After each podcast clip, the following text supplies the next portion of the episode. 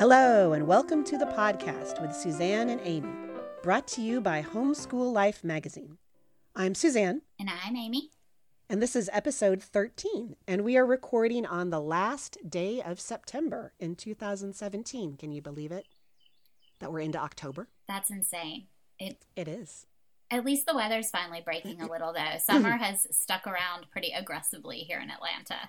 Yeah, it has not felt like fall the past the past month in September. So anyway, um, welcome to the podcast. Remember us? We used to do a podcast about six months ago, um, and we are back, and we are excited to be back. And it's it's really thanks to all the lovely people who sent in lovely comments about how they enjoyed the podcast and they missed us and they hope we were coming back. So thank you so much for all the the great feel, feedback. Um, speaking for myself, flattery always works. That is always the way to go. Um, so keep those comments coming. And also, if you want to do us a really big favor and help keep the podcast going, uh, please take a minute to leave a review on iTunes. Uh, so hopefully we can get some more listeners. And if we get more listeners, maybe maybe someday we'll get a sponsor. That you know, stranger things have happened. And uh, that way, this can be something more than a fun thing that the two of us like to do when the rest of our lives aren't crazy. Yes, for sure. It definitely is one of those things that ends up at the bottom of the to-do list because we're we're just doing it because it's fun. Because it's fun, because we have a good time. So we thought, um, since we're just getting back into the swing of things, that we would kind of do a homeschool check in with each of us now that we're in a brand new homeschool school year and see how things are going. How are things going over in your homeschool, Amy? Well, it's been an exciting fall because you know my husband started a school this year. You know because you're teaching there. I say that like oh, I do happen to know. but uh, so and I am at the school a lot, so it's been a big adjustment. I've always worked and homeschooled, but I've never worked outside of the house and homeschooled. And Uh-huh. I have to say it's been a it's been a really big adjustment, kind of figuring out the new balance, finding time to make learning happen. I mean, sometimes I get home at the end of the day and I find myself just saying, maybe we'll just do some homeschool tomorrow.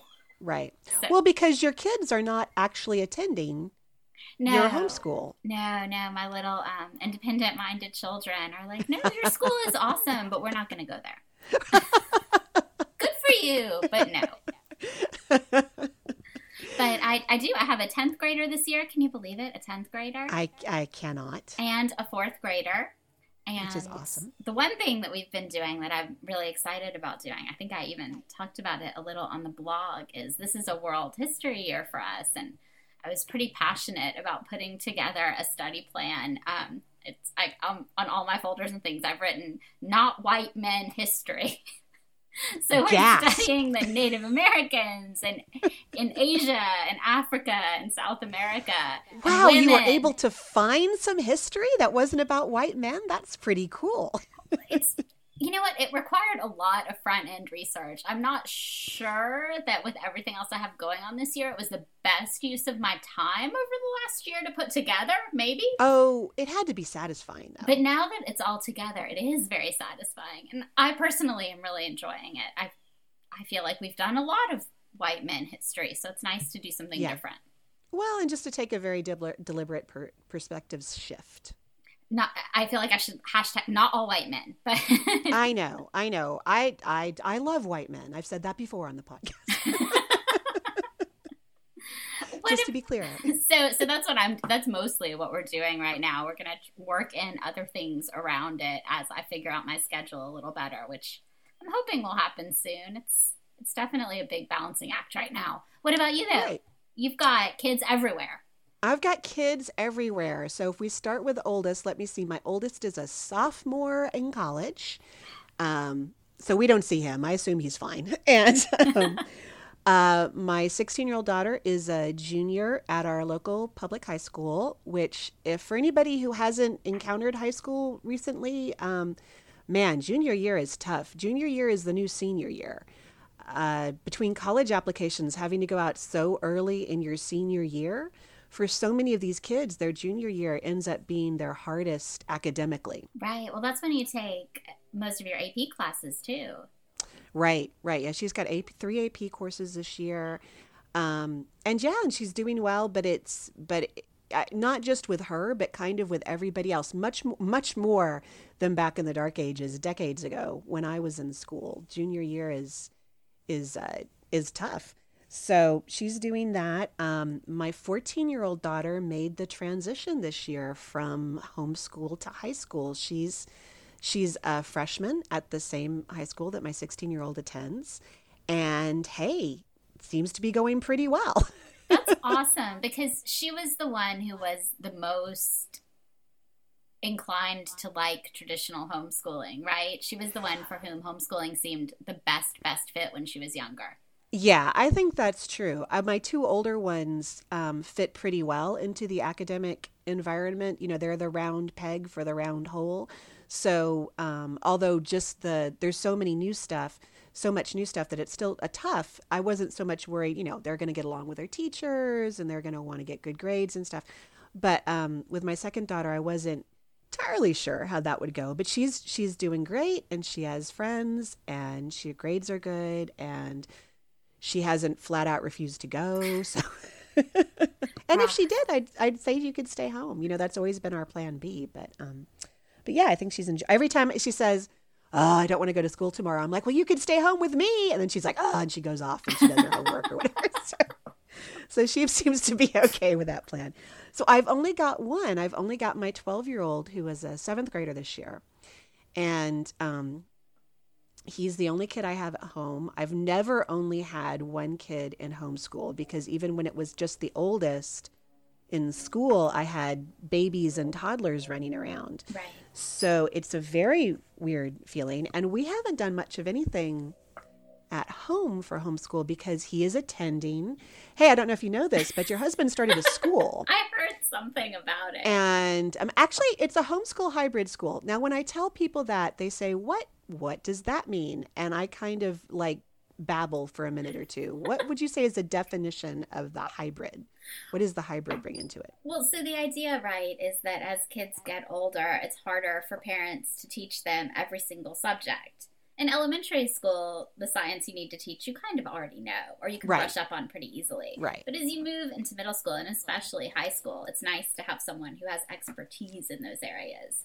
So a hybrid high school is like a cross between homeschooling and regular high school. You have different teachers who teach different subjects that they have expertise in, and you meet fewer than five days a week. So you have days that you're learning at right. home and days that you're learning at school.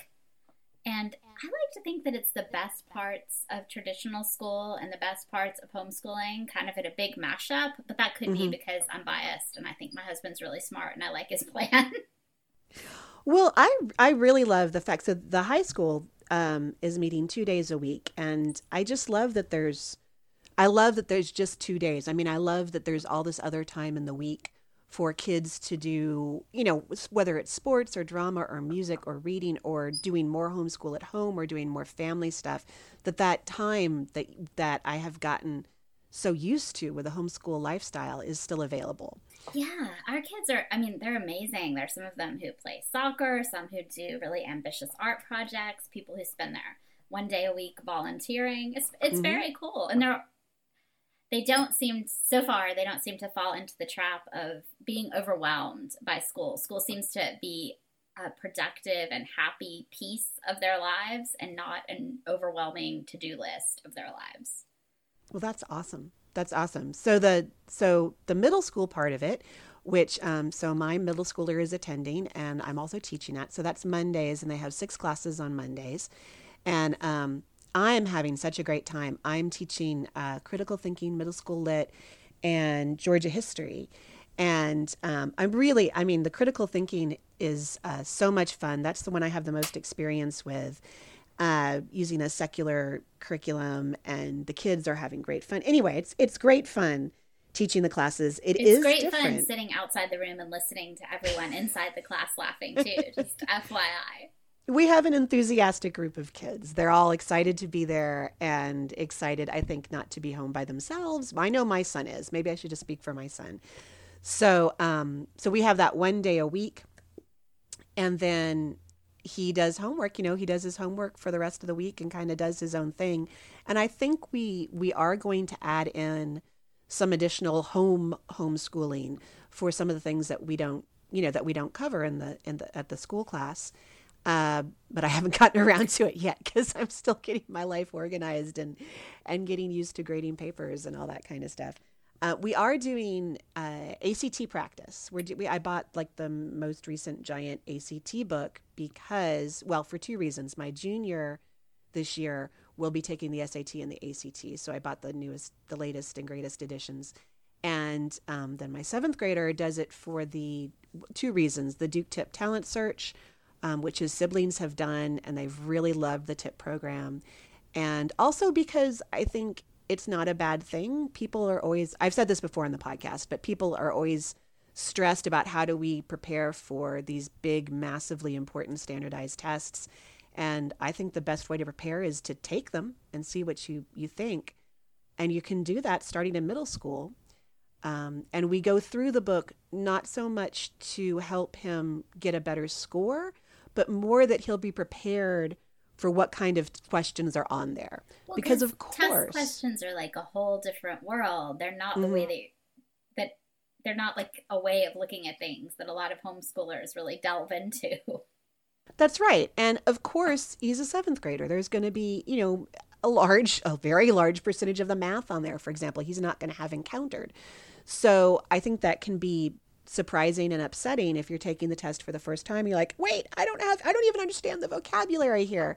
So they do, they, it, what I've had them do is go a couple of times through practice tests and just get comfortable with, okay, yeah, it's got cosine in it. I'm just going to skip that because we haven't done it yet. So that when they get the test itself, it, it feels familiar. Um, so we are doing that. And taking the test in December, and then we'll do we do our regular standardized testing around February, usual with ITBS. Um, but other than that, it feels it feels very much like I've hit a major transition point, right? I've got one kid at home. That kid is old enough to be learning independently most of the time. So now what do I do? Aside from teaching at your school. Of the good place. Watch episodes of The Good Place. Yes. Well, not housework. That's that's right. one thing we've established. Not doing housework. Speaking um, of housework, Suzanne, I literally had to dust off my headset that I used to record the podcast. It was literally dusty. I mean, which which probably says it's been a while since we did the podcast, but also is a very sad thing about the state of my office. Yeah, we have headphone headphone musical chairs. Like I bought a headphone I bought a set of headphones that I decided I didn't want, so my son uses them because the microphone on his headphones died. I'm using my daughter's headphones because I like them. I mean, it's just it's like, okay, does anybody have any idea? we need to label them all. Where the where headphone A got to. Um yeah, so so I'm trying to figure out uh, so I feel like I'm transitioning. I'm making that slow transition out of homeschooling and also at the same time out of being a, a full-time stay-at-home mom because my kids are are well on the road to high school graduation and college if not already there and yeah that's a I've, I've been worried about this since i was like home with my first child and he was a teeny tiny baby and the idea of him growing if i did my job right that he was going to grow up and leave i would burst into tears. There's a lot of hormones involved but still. And there was like an oprah episode one day and she had women who had honestly lost their minds when their kids when their kids went off to college. Like they were like you're watching these women and you're like oh they are not well. And and I'm like, oh my gosh, that's who I'm going to be. So I have tried really hard to keep this in mind. and now that Note I'm here, it's don't go insane. Don't go insane. Well, they were really, really messed up, you know. And I can, I mean, I, I totally identify with that because this has been my number one priority for so long. And um, yeah, so now I just got to figure out what to do, you know, job wise and and I love working at the school and hopefully that's going to be a long term thing and what to do with all my curriculum which I'm just bringing over to the school. we have so, a big curriculum library, which is kind of kind of a cool thing. I'm very excited about it. I wish there had been something like that around when I was shopping for curriculum where I could actually go and look at the resources, the actual books, and not just the sample pages. I'm really excited about um, someday when we get, when we have our act together about sitting down and getting it all organized and, and making sure that people know it's there because it really is my it's going to be I mean I was like Amy do you sure you guys want this because it's preschool and on I don't know that your high schoolers will need a lot of you know Saxon 3 math textbooks but well, I hope that ultimately it can be a real community resource yeah. because I mean that is the for me, that's always been the great thing about homeschooling is all the other mm-hmm. people who know stuff that I don't. And you never stop meeting them. You never stop meeting people who know stuff that you don't, who have Absolutely. resources that you don't. So I love and getting I'm, to contribute a tiny piece of that. I'm a curriculum junkie, so I'll have five different choices for you. That's some of them never even been opened. Um, I'm so proud. So, uh, so yeah. And other than that, I kind of sat down the other day and I was like, you know, wow, I can now all those things that I was going to do as part of homeschooling that we never got around to. Um, like all those languages we were going to work on and, you know, get into art history and music appreciation. I'm like, well, I can just do those by myself. You can come get a history degree with me. We could be we could be history degree buddies. That is that sounds awesome. but I think you're a little crazy. I, th- I feel like I have expressed this before that this is not coming as a surprise to you. I know, but I just, it's so interesting. How can you not want to learn interesting things forever and have people give you grades about them? I know I don't even believe in grades for my own kids, but for me, I am like a person who needs to get a regular report card. Do, do you ever feel that way? Like life would be so much better if someone would mail you something saying, "Oh, here's how here's how you did in parenting this month. Here's how oh, you did with your outside reading." Absolutely 100%. I mean, when I was heading off to college, my dad was like, we were in Florida. My dad's like, hey, new colleges, you know, down there, and they don't even give grades. And I'm like, why would you even say that to me? You know that grades are my thing. Grades are what I'm good at. Why would you insult me? But which is this is not this is not a knock on new college at all. This is just an expression of how I need my grades or else I don't function. yes, my my best friend, you know, Shelly went to new college. Yeah, and yeah. Um, she's the only person I know who could handle going to a school with no grades. It would just I I feel like I really like having some outside data tell me how I'm doing. So oh, I do 100%. try to give that to my children, some kind of fe- lots of feedback, even yeah. if it's not in the form of A B C D. Right, right. But so, but now you're so crazy that you have actually applied to go back to graduate school. I know, I I know, and we'll see. Maybe no one would even want to take me. Maybe I would realize that I'm crazy and decide not to go. Or maybe in a few years, you'll be reading my awesome dissertation on I, women I, I, in the U.S. between 1890 and 1925. I will read that awesome dissertation.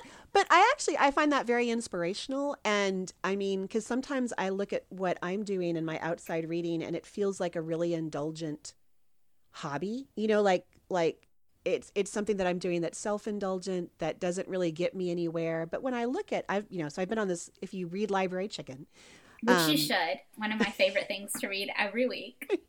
I have been on an louisa may alcott kick because um, i uh, we're reading little women for middle school lit. So because of that I have gone to all the all the Concordians, right? I've been reading about Emerson and Thoreau and our good friend Bronson and and all of them. Um, I'm revisiting these people that I had kind of dismissed probably when I read about them briefly in American Lit as as a high school student, and and discovering and cool new people like the Peabodys, right? Oh, Elizabeth Peabody is the best, and Margaret Fuller, and and yeah, eh, there's so many awesome Frances Wright, also known as Fanny Wright, who started her own uh, utopian community. I couldn't find a biography of her. Amy, you need to get your doctorate just so you can write. if you do that, will you will you write biographies of the people I give you? I tell you to. Oh, will maybe. you write me biographies? I would love that so much. Okay, sorry. sorry. But anyway, my point was that I'm looking at this, I'm like, okay, now I'm kind of doing my own little American lit course, right? And it's self, you know, it's self-taught and it's self-directed, but but if I look at it in terms of learning, you know, I feel a little bit better about it. And then I also feel, you know, excited about, hey, I can get on Duolingo and I can use the Cambridge Latin books that I have and actually teach myself Latin and um maybe I'll finally crochet that Afghan.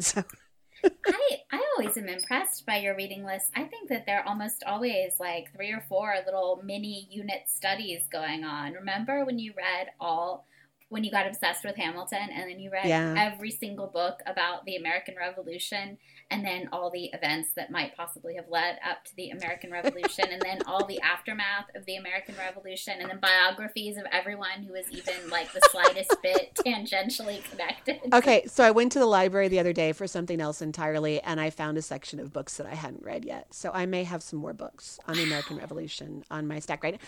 But but no, well, that's how my reading goes, right? I get interested in something, and then I read everything I can find about it, and then there comes to a point where I'm sick of it, and I cannot read another book, and then I just jump wildly to another topic. Um, but if I think about it, it's not very organized but if i think if i if i kind of organize it in hindsight if i kind of think about it as a self-taught self-directed you know history course then it feels less self-indulgent than hey i have 50 books out from the library and i don't really need to talk to my children because they're all due back and what am i going to do Well, Um, just yeah say so you're being Heideggerian, so it doesn't make sense until it's over. I will say that. And I will also say that one of the things on my list right now is that I need to do a history of philosophy and all these great thinkers who I have no idea. I'm reading a, a wonderful biography of Emerson, and I'm actually, he has a lot to say about what we're talking about right now about lifelong learning. And um, that is really speaking to me in a way that it did not when I was younger. And it's a great biography, and I only understand about 50% of it because um, it's a biography of his thoughts in terms of like the author of the biography went and tried to read everything that Emerson was reading. So he can trace kind of the development of Emerson's thoughts. I kind of love that. Oh, it's great, but I am so uneducated. I don't know, you know, I don't know much about the Scottish common sense movement or Well, in all fairness, you might be an uneducated 19th century man, but you're a pretty well educated Yes. 21st century woman. Yes, I will 100%. There's a lot there's a lot of dead white men in my my reading right now, but also some great women and I need some people I have a list of people that you need to write biographies of because I haven't been able to find. Please Very file the list with the office and I'll get back to you as soon as I possibly can. As soon Gee, I thought that sounded very professional. it did. Yeah, it did sound very professional, but you don't understand. I need to know more now. Okay. So what are we what do you have any time to do anything else aside from I don't know teaching other kids and teaching your kids and uh, writing magazines and applying for graduate programs? Um, I I'm excited that the good place is back. I am so excited that the good place is back. We we I think I think I know we talked about it like on every episode of the podcast. I don't think we talk about it enough. It's so good. You guys, if you are not watching it, you should absolutely be watching it. It's the I'm, do you think it's fair to say I think it's the best show on television? Oh, it's my it's by far my favorite show on television right now, and a whole family sits around and watches it, and we have no idea what it's doing. Because okay, so so there's a good place and the bad place after you die, and I don't really want to say anything. Go back and watch the first season. You have to watch. You can't just dive in. You have to watch it in order. It's, but it's really short. more. It won't take it's long. yeah it is short it's it's more like a like a netflix series or something than like the episodic kind of sitcom kind of stuff. And it's great and it's back and it's taking un un you know unexpected turns. Like every episode we're like we have no idea what they're going to do next. And i can't even talk about the most recent episode because you haven't watched it yet. Yes, I'm sorry. Again with the schedule. But very I, upsetting. I love that the cast is effortlessly diverse. It's a it's a really diverse group of people, but it doesn't feel forced at all. no it, it it doesn't and it's it is yes it's lovely in all the ways And, you Ted it. Danson, you could just go through and watch Ted Danson's face and not even listen to it, and you would still be pretty delighted. It is criminal that he didn't get an Emmy nomination. It's criminal that the show got zero Emmy nominations, but I thought for sure Ted Danson. He's wonderful. He is so good in it, and all of the actors are so good. And they mentioned David Hume and the bundle theory of the soul or something last time, and I'm excited. It's all ethics. I mean, if you Yeah. if you know anything about ethics, and if you don't know anything about ethics, it is a fascinating little peek into Yeah, this very philosophical world. One day we're gonna have a, a philosophy class based on based on the Good Place. That's the dream. is- Also, one day we're going to have a class of terrible people in history that you didn't even know were terrible, which I'm very excited about. Right, Thomas Jefferson. Bronson Alcott. Yep. There's a whole bunch of others, and we're kind of you know we're kind of steering away from like the obvious ones. Right, not Hitler. He's Right. terrible. We all kind of agree on that. These are you know these are people who were not. This is what Maybe Suzanne and. I do when we have spare time. This is why we I never get anything done because we just sit around and make up classes that we should teach. Yeah, yeah, it's pretty awesome when you get to complain about people. The kids what are about you though? surprised. You you do stuff other than miss be really late watching the new episode of The Good Place. Like you, you actually have a life. I watch more than one television show. I'm so That's what I'm doing. What are That's you what watching? right What's good? Let me live Um, vicariously okay. through you. Brooklyn Nine Nine. Have you ever watched Brooklyn Nine Nine? Do you have you ever finished Parks and Rec? First of all, Okay, I haven't finished Parks and Rec, but it's intentional that I haven't finished it because I'm not. I don't want it to be done for me yet. yeah, but you can go back and watch it over and I know, over. but it's not the same.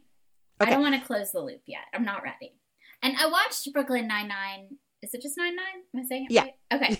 I watched nine, it nine, the, nine, nine. the first episode when you were like, "You should watch this. It's so good." And Shelly also said I should watch it. It was so good. And I watched the first episode and I liked it, but I just have limited TV time, so I know I'll get to it. Maybe when I, I hear that.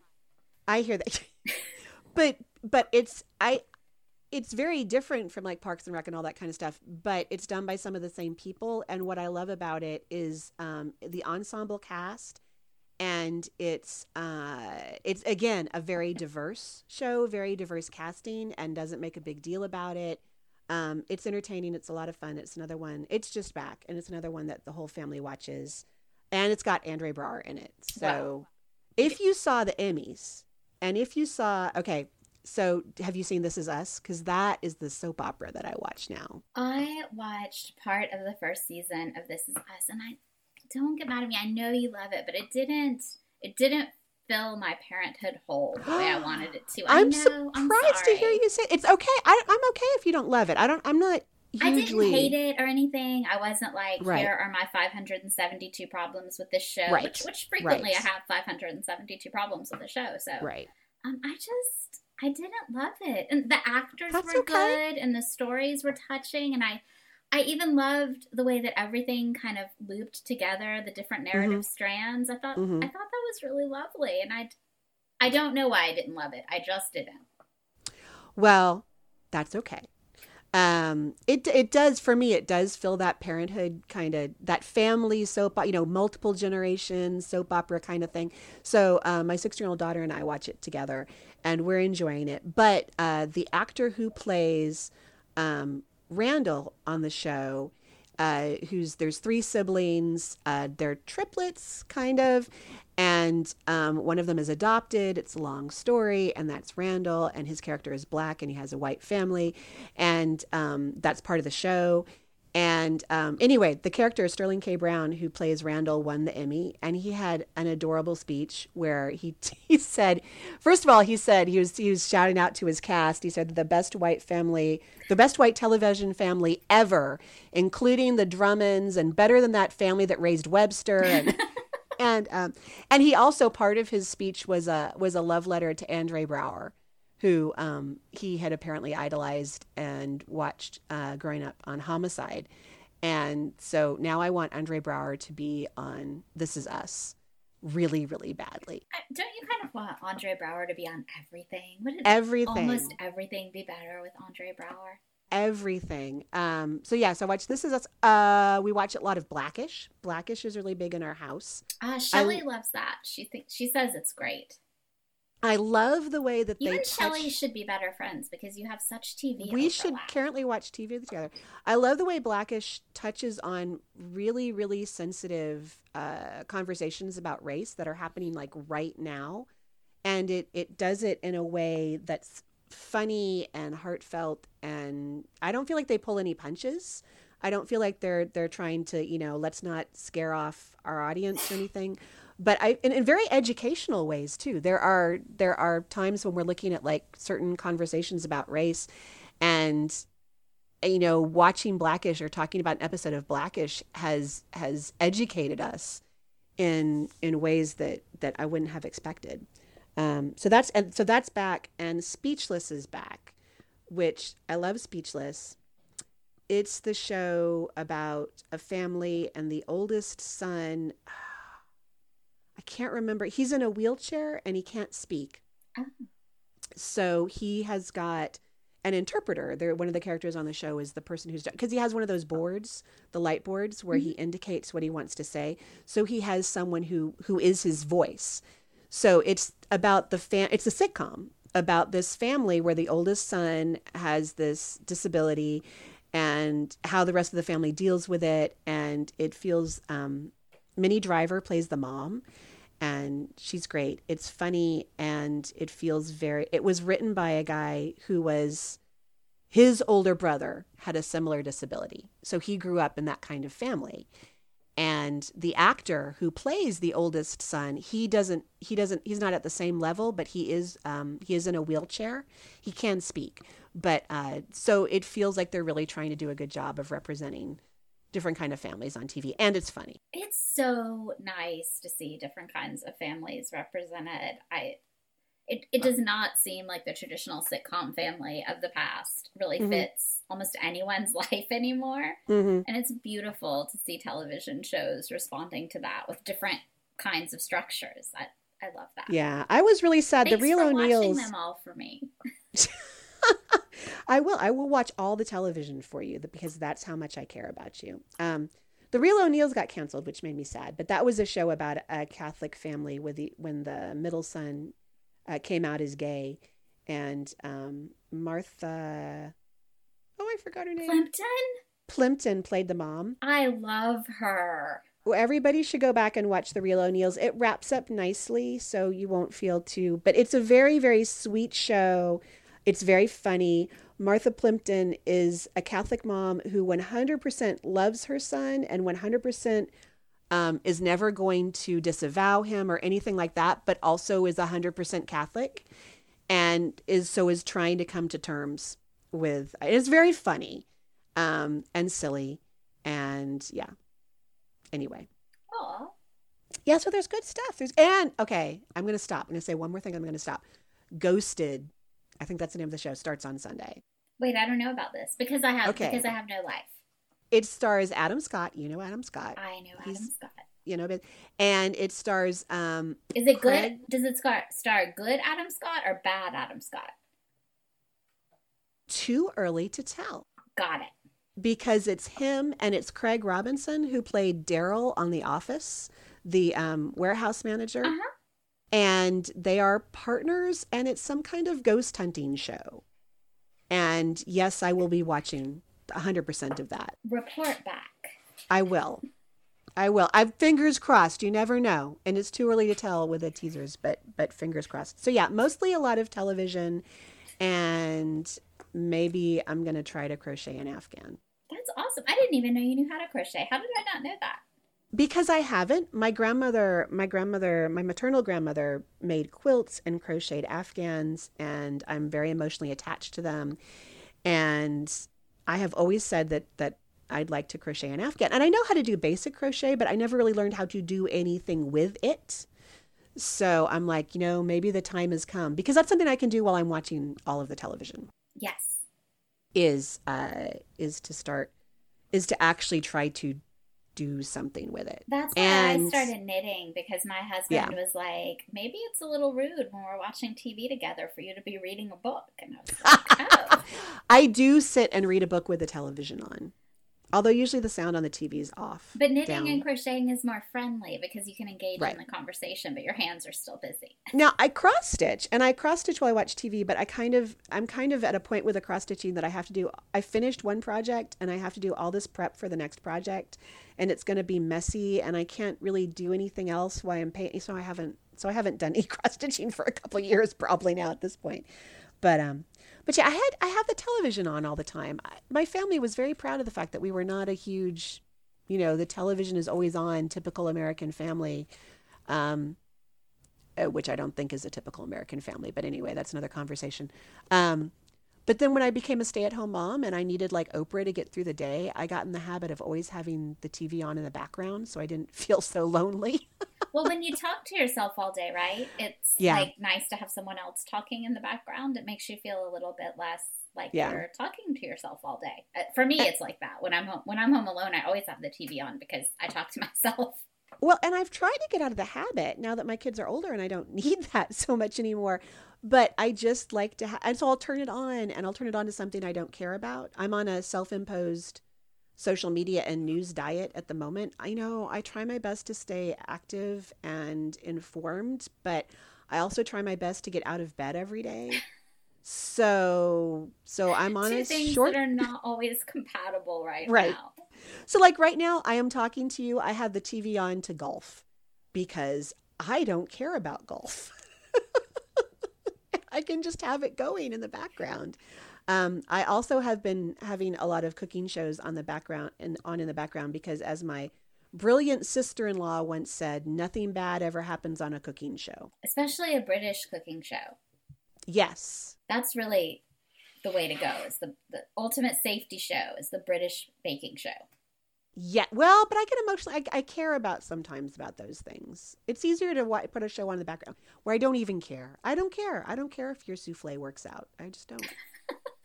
I'm not emotionally attached to your souffle. So, anyway, hey, have you been reading any books? Um, well, I read many, many months ago for the podcast. We read Ancillary Justice, remember? I was so proud of you because okay, because because you are not a lit snob and because you let me pick a science fiction book for the podcast. I want to like science fiction. I'm like there lining up, ready to I like know. it. I wish I did more often. But I actually there were a lot of things about ancillary justice that I liked. Should we should we recap the plot before we start talking about it since it's been kind of a little while? Yes, I think we should. I am trying to think. So, okay, so Galactic Empire kind of stage, right? Yes. It's set on it's it's kind of the Galactic Imperial, you know, thing going on. And our lead character, we don't learn uh, much about her. We're kind of discovering her history as part of the book as we go along. But she has essentially um, been part of the Galactic Empire, has been part of uh, subduing various worlds, has been part of the army, um, been part of their military, and she's kind of investigating some events that have happened in the past and things that are happening with the empire. I don't think that's a very good summary. Well, it's a it's a but tough it's story because there there are a lot of things that you find out mm-hmm. not too far into the book that are spoilery, but finding right. them out is kind of part of the experience of reading it.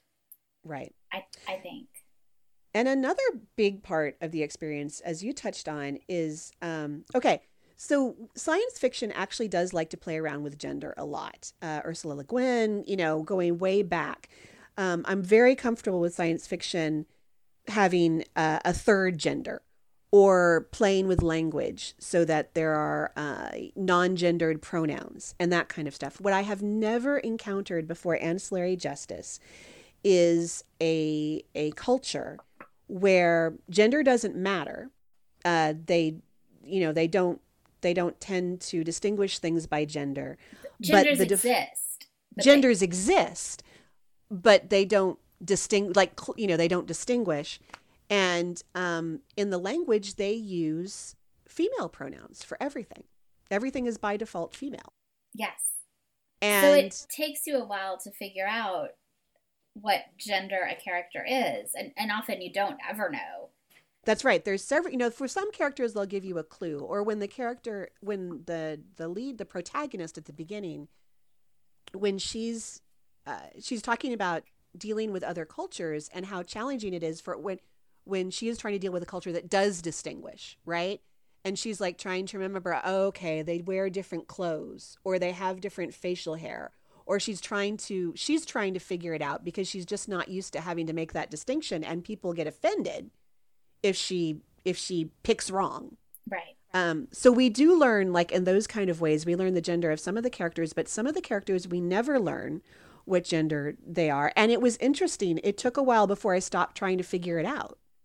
You know it felt like oh i have to like this is important. Like i have to figure out the char- the gender of every character in the book. And after by the end of the book i was like it doesn't matter. You know it doesn't because it doesn't matter to the plot Right. Well, and that's I mean that's like a really interesting piece of the point. I there's a Mhm. part where she's uh, she runs into someone that she knew from the past, I guess, uh, a soldier. yeah And it's it's a man, but she she calls him he and, and until one point where she says she was she was a male. It, it's Yes. so weird to read something like that. It's very Yes. disconcerting because you have been visualizing it really differently. It, it's very cool. I, I liked the way that it disrupted the experience of gender. I also liked it how it it highlighted as a reader as a reader if I have a book and it doesn't matter what genre the book is, but I have a book and there's a, a man and a woman um and they're thrown together under certain circumstances and they're you know roughly the same age or something. I keep you know like like i maybe i expect a romance maybe i don't expect a romance but i'm always kind of keeping an eye out for it. I have a certain level of expectation about it doesn't have to be male female but usually it is. Um, you throw two characters together and i'm kind of like oh what the author is going to do here. And it com- you can't do that in this book. I mean you know you can't do it anyway because a romance doesn't have to be male female. But with there being no indication of genders and often no indication of people's attractions right? We don't we don't know we don't know anyone's uh, orientation or, or sexuality uh, things unless that comes up in the plot. Um, so it kind of took that chunk out of it. And i hadn't realized how automatically i do that how automatically i start looking for some kind of relationship Well, we're we're definitely trained to do it by books. I mean, the Mhm. reason that we we do that is because in book after book after book after book, we find that. hmm So yeah, I I loved that about it, and I loved too.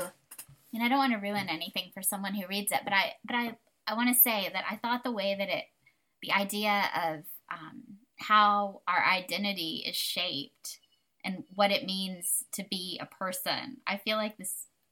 I feel like ancillary justice looked at that in, in ways that were really interesting to me, in ways that I, I hadn't Yes. necessarily thought about before.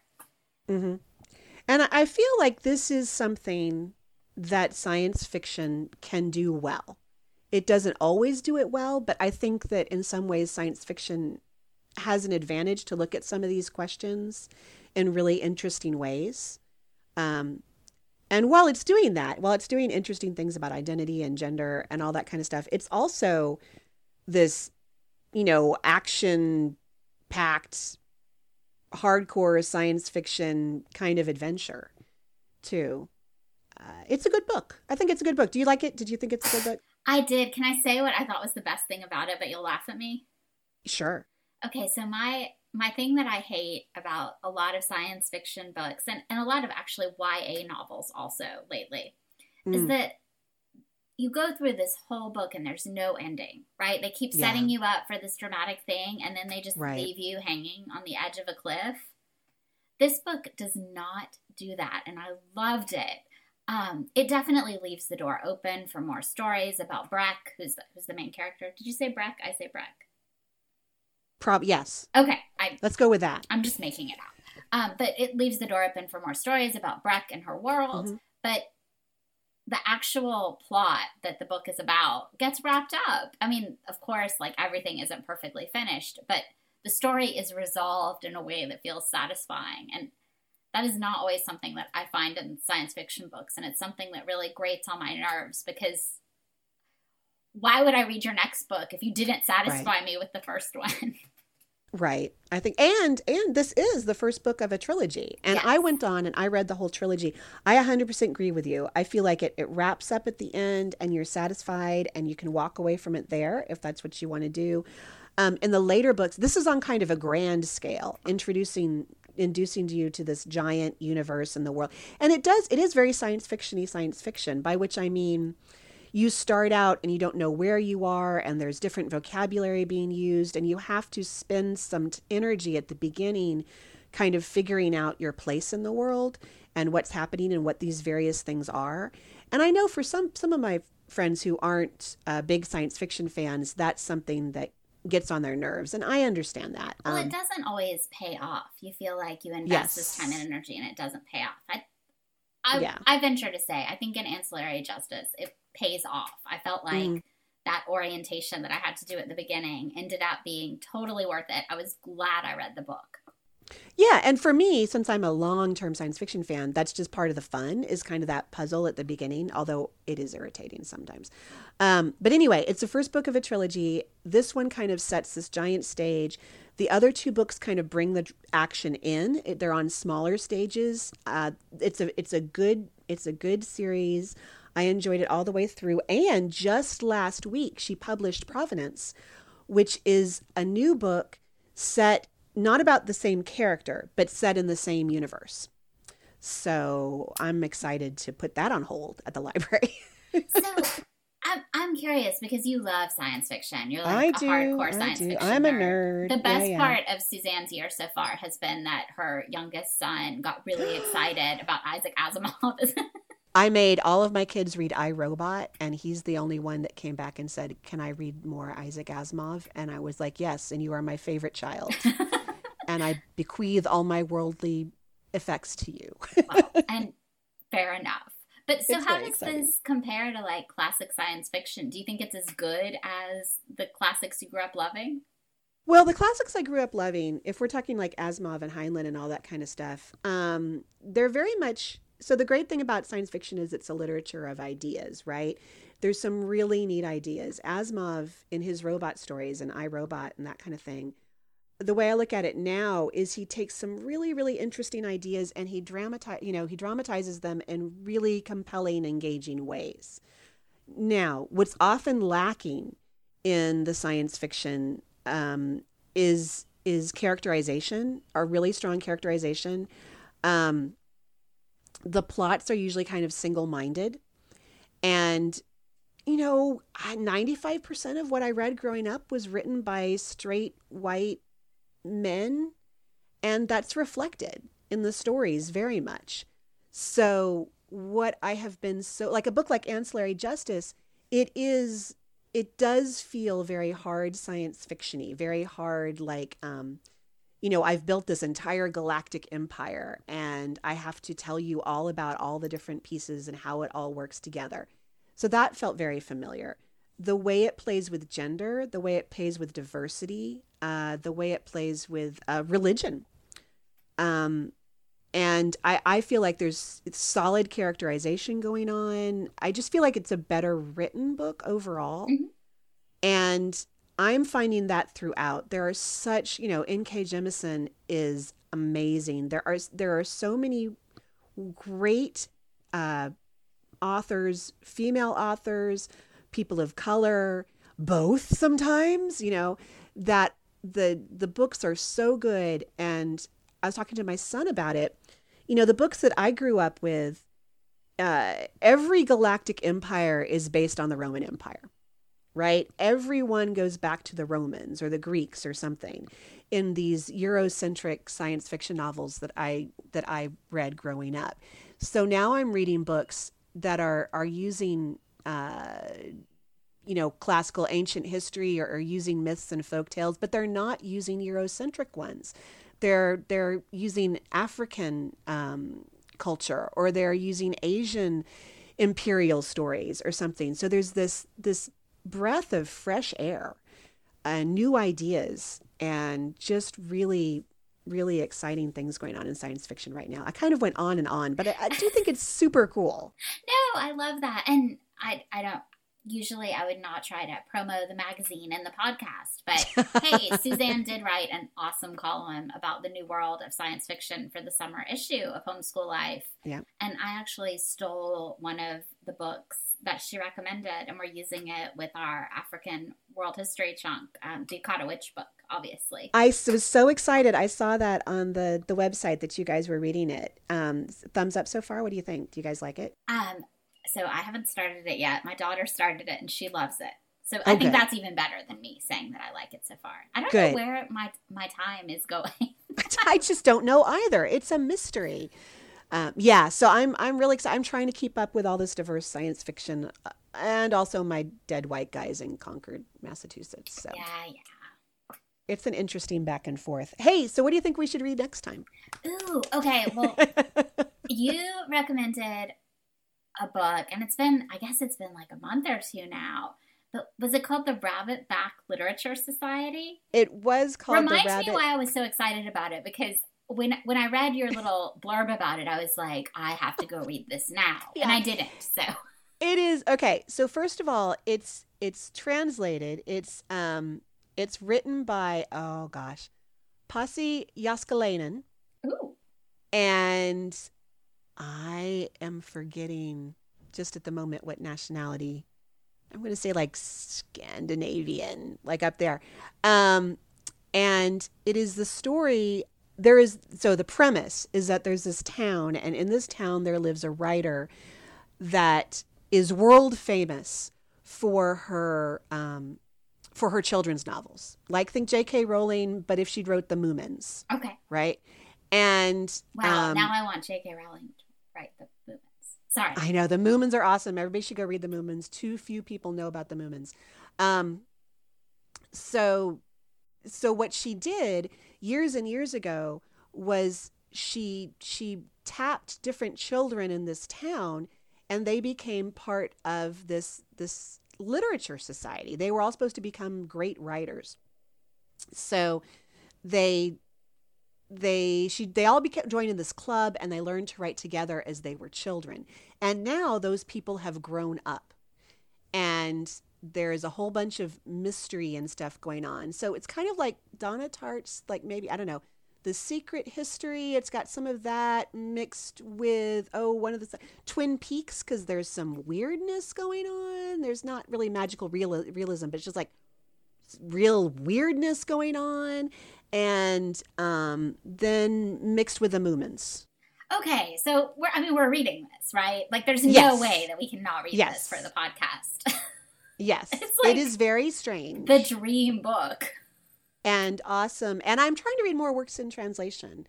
Um, that have been translated because I can't read anything other than English because I'm monolingual. So will but, you um, be super? Will, will you be like intimidatingly smart about it since you're reading it for the second time and it's my first time? I will do my best not to be intimidatingly smart about it just because I care about you so much. You're so good to me, Susan. I try. so, I try. so that's the plan. The Rabbit Back Literature Society. Yes, and, and the author because I'm hoping I'm hoping that we can recommit to a regular podcast schedule and be back in a couple of weeks to talk about it. So we absolutely mean well. Yes, yes, we do. But but we would be even intentions. more motivated if there were lots of excited people also reading the Rabbit Back Literature Society That's and wanting right. to talk about it with us.